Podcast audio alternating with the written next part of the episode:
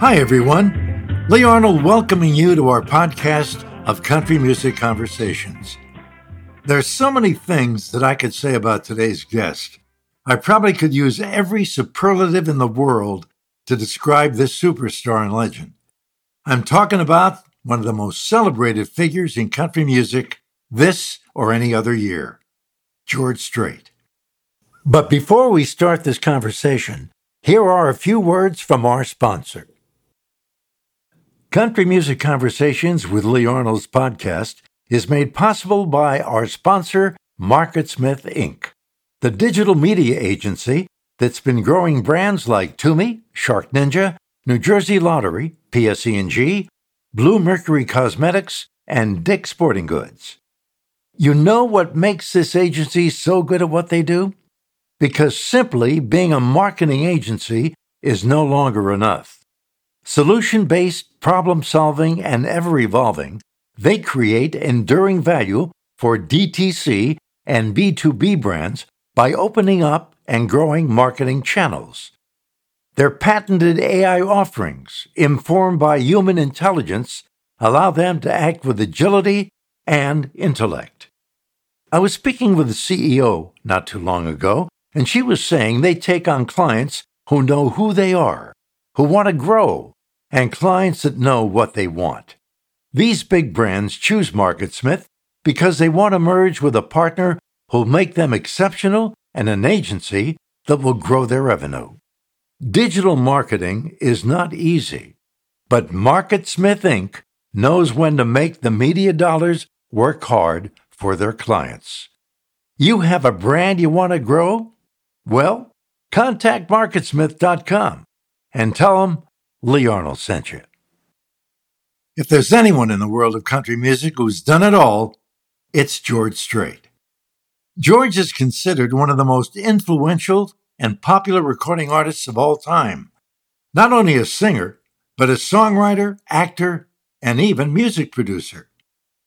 Back in the 1980s, George was credited with igniting the neo traditional country movement, and he stood out for his authentic cowboy image and his roots oriented sound at a time when Nashville was dominated by country pop crossover acts.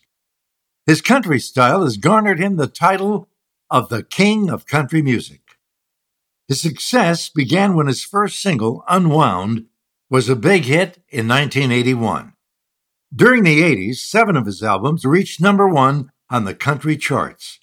And in the 2000s, Strait was named Artist of the Decade by the Academy of Country Music, where he was elected to the Country Music Hall of Fame and won his first Grammy for the album Troubadour. George Strait was named CMA Entertainer of the Year in 1989, 1990, and 2013. He was also named ACM Entertainer of the Year in 1990 and 2014. George's been nominated for more CMA and ACM awards and has more wins in both categories than any other artist. By 2009, George Strait broke Conway Twitty's previous record for the most number one hits on Billboard's Hot Country charts when his 44th number one single surpassed Conway. So far, he's amassed 60 number one hits and currently holds the record for the most number one songs on all charts by an artist in any genre of music. He's also known for his touring career, where he designed a 360 degree configuration, and he was the one who introduced festival style tours. His final concert at AT&T Stadium in Arlington, Texas, back in June of 2014, drew over 105,000 people, setting a new record for the largest indoor concert in North America. George eloped with his high school sweetheart Norma, and the couple married in Mexico in 1971. And that same year, he enlisted in the U.S. Army and was stationed in Hawaii. While in the service, he spent most of his time fronting his own band called Rambling Country and appearing for the servicemen all over Hawaii. After his discharge, he enrolled at Southwest State University in San Marcos, Texas, and he graduated with a degree in agriculture. During the 1970s, he renamed his group the Ace in the Hole Band and became very popular, appearing in various honky tonks and bars all around Texas. George became friends with Erv Woolsey, who operated one of those bars in which the Ace in the Hole Band appeared. Erv had previously worked for MCA Records, and after unsuccessful trips to Nashville in search of a record deal, George Strait was turned down by almost every label in town. But not long afterwards, MCA signed George to a recording contract in February 1981. He released his first single called Unwound, which climbed to number six on the Hot Country charts. However, tragedy struck when his daughter Jennifer, who was 13 years old at the time, was killed in a car accident in 1986. George stopped doing interviews for many years after the accident. Then in 1992, with the great looks of a Hollywood star, George played the main character in the film Pure Country. And when the film soundtrack was released, it became his most successful studio album. Beginning in 1997 and continuing through 2001, he headlined the George Strait Country Music Festival, which included artists such as Tim McGraw, Faith Hill, Kenny Chesney, Alan Jackson, and many more. In 1984, I sat down with George for an interview in which we touched on many subjects, including the stories behind the songs Does Fort Worth Ever Cross Your Mind? You Look So Good in Love, and many others. Here now is that conversation with George Strait. With uh, a good friend of ours. Uh, and I, I just thought of something, George Strait, as I'm sitting here, about the first time we met in person. Uh, you were booked for uh, for an appearance at a place called Action Park, New Jersey, on some holiday weekend. I believe it was Memorial Day weekend. And uh, at that time, a few years ago, not too many people, at least in the New York area, had had a couple of hits. Unwound had come out, but weren't that familiar with George Strait. And I think between you and the band and I and your wife, we outnumber the audience. I believe you're right. We had fun though, didn't we? We had a great time though. Didn't it? Doesn't matter who was there. Those who were there had really enjoyed themselves. What a difference four or five years makes in an artist's life. Um, it's been an incredible year for you. And uh, good guys don't finish last. Good guys finish first. In your case, even and you wear the white hat to prove it. Yeah, I still wear the white hat. Thanks, Lee. You're just full of compliments this morning. it's really good to see what's been happening with your career. Uh, I was just thinking about the new new album which is out. You had mentioned before the album was released, your latest album, Does Fort Worth Ever Cross Your Mind, that you were more excited about this than almost any project you've undertaken so far. That's true. It's uh, it's the first time that I've been able to co-produce.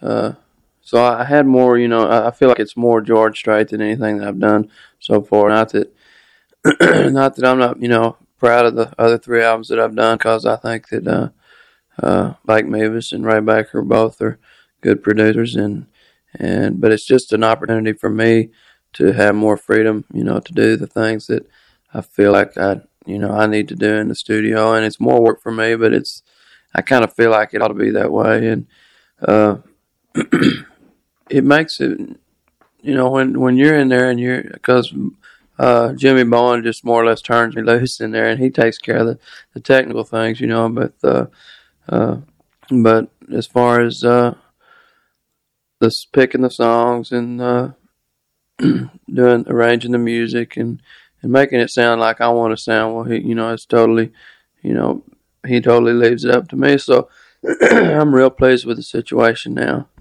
Does Fort Worth ever cross your mind? The story behind that. That's the title cut of the album, doing very well. Why you chose that one, and what did it mean to you? Well, it's just uh, I don't know. It was one of those songs that you hear, and and I just liked it right away. Whitey Shafer wrote it, and and we were over there listening to a bunch of his songs, and he kept playing them, and I kept going, "Yeah, I'll take that one. Yeah, I'll take that one." I took about six of his songs that day, and uh, I ended up cutting about four of them on the album. So um, I don't know. He'd written that six or seven years ago, and I don't know why nobody ever released it, but I think it's a great song. got to have special meaning for you, George, because being from Texas, I'm sure you played quite a bit in Fort Worth. Well, we do. We play uh, Fort Worth uh, all the time. We play Billy Bob's out there, and I think we're going to be there New Year's Eve, so it's going to be wild. Recent hit of yours really struck the chord. I mean, you're equally at home whether it's a, a Texas Western swing song a la Bob Wills or one of those great love ballads, uh, country ballads. And You Look So Good in Love was really a, a beautiful statement, a beautiful song, piece of poetry. Thank you. It was, uh, that was on the Right or Wrong album. It's, that's probably my biggest record, I'd say, so far. Uh, it, uh, I don't know if I would have cut it or not. Uh, Ray Baker kind of twisted my arm and, and, uh, I liked the song, but the talking part in there was a little different for me, and I wasn't real sure about that. But uh, I sure am glad he talked me into it. I'll bet there's an enormous reaction when you do that on stage. There is.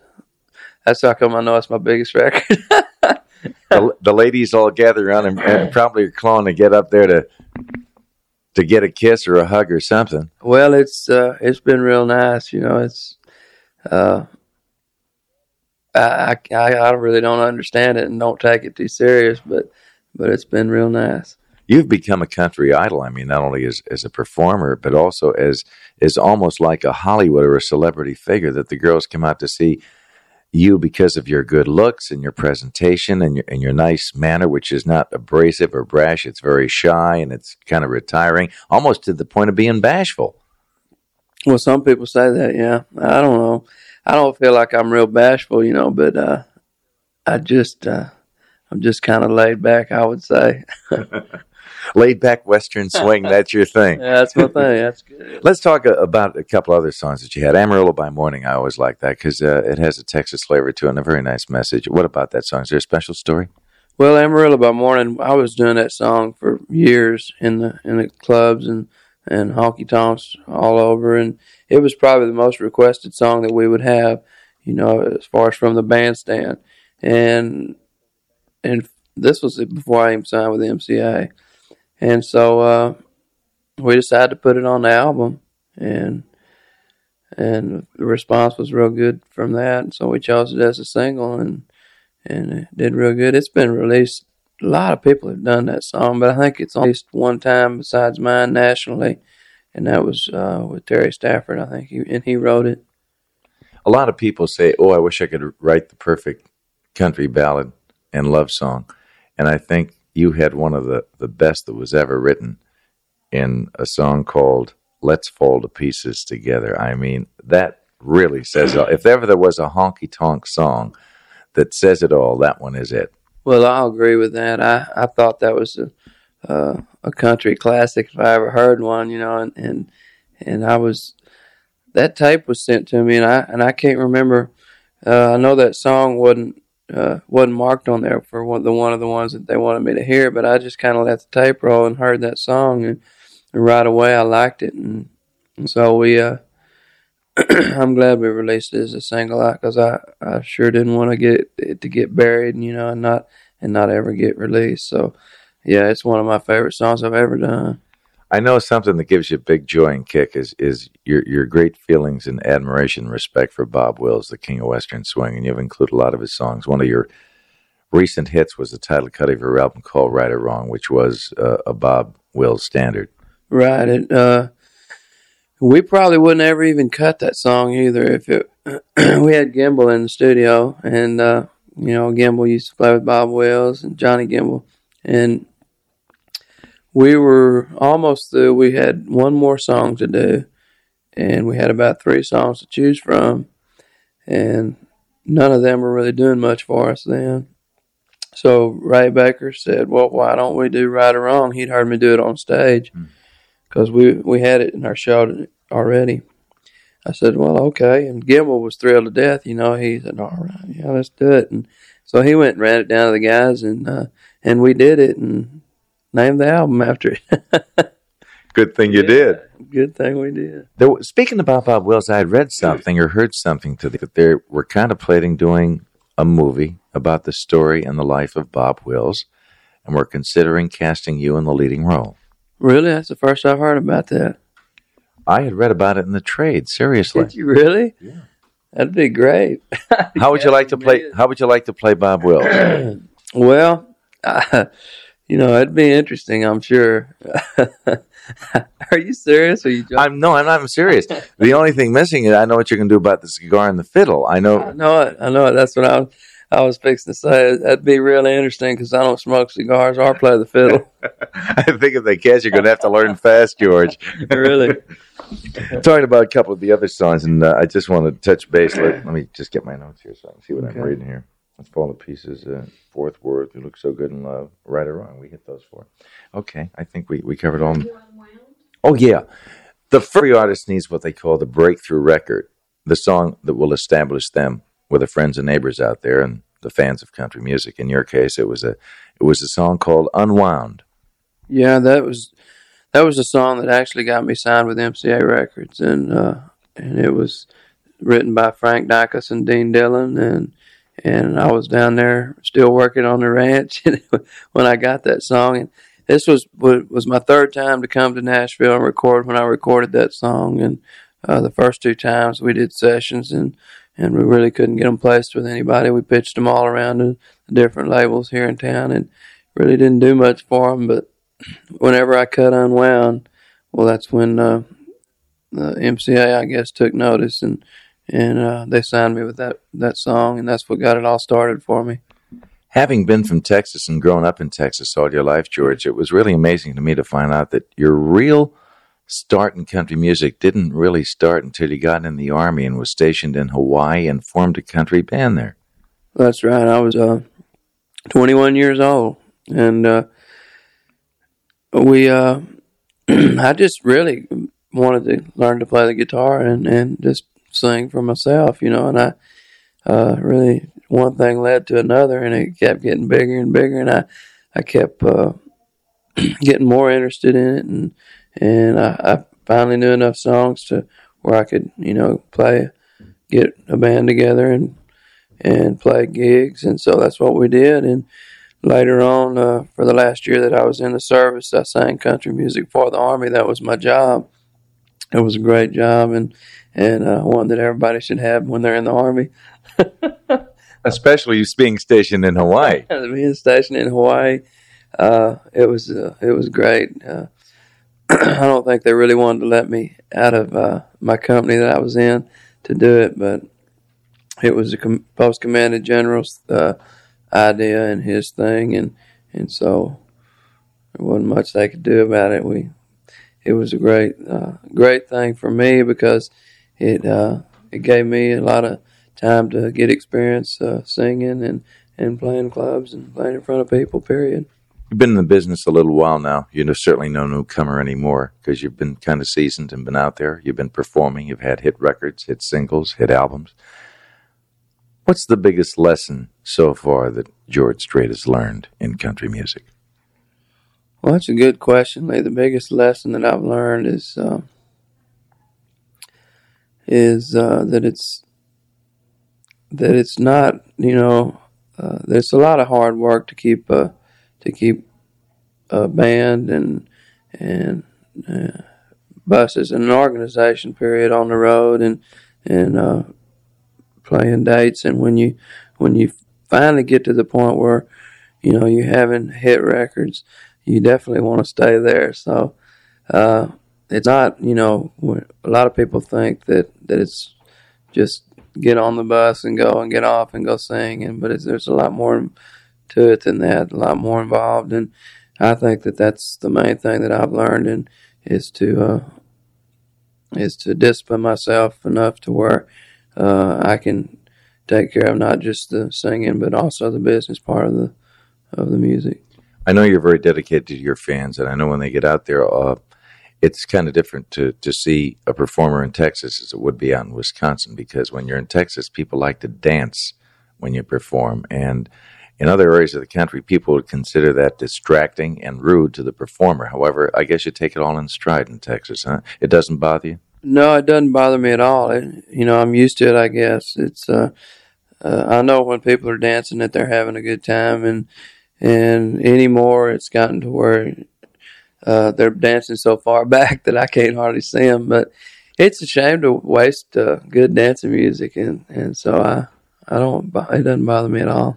One of the hardest things for a performer who is married is to keep his marriage together, particularly when the demands on him are are so much and, and take so much of his life away from home, particularly being on the road and in recording sessions and, and touring, etc., as is in your case.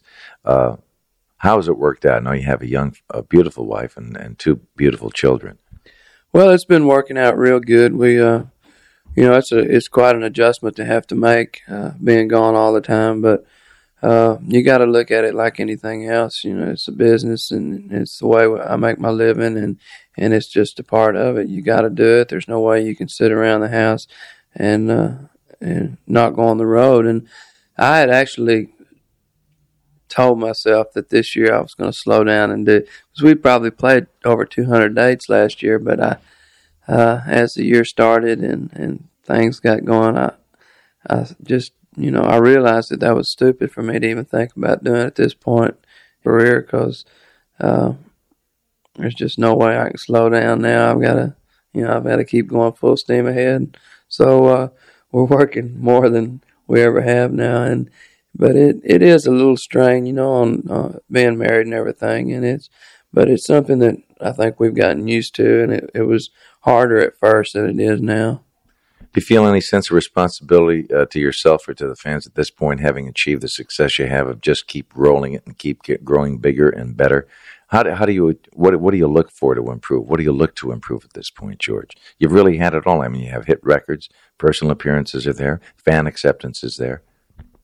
Well, there's always something that that you know you can do, and uh, I'll probably uh, I've got a seven piece band now, and I'll probably uh, just I'm building a new bus, and because we're full up on this one, so I'm gonna ha- have run two buses, and and uh, I'll probably have a bigger band even. I, I I look to add one or two more pieces to the band, maybe a, another fiddle player and maybe another guitar player. But uh, that's a little further on down the road. But you know, there's always things you can do to improve, uh, improve your show or whatever.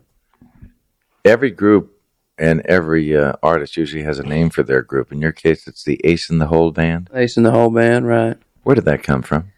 Well, we uh, back when we started out with this band about eight, nine years ago, I guess it was back in 75. Well, we were trying to think a name for the band, and a couple of the guys came in the same day with the same name, and so that's how that's we figured it must mean something there, so that's what we named it. That's democratic enough. If two guys thought of it, we might as well use it, right? That's right, and we liked it anyway.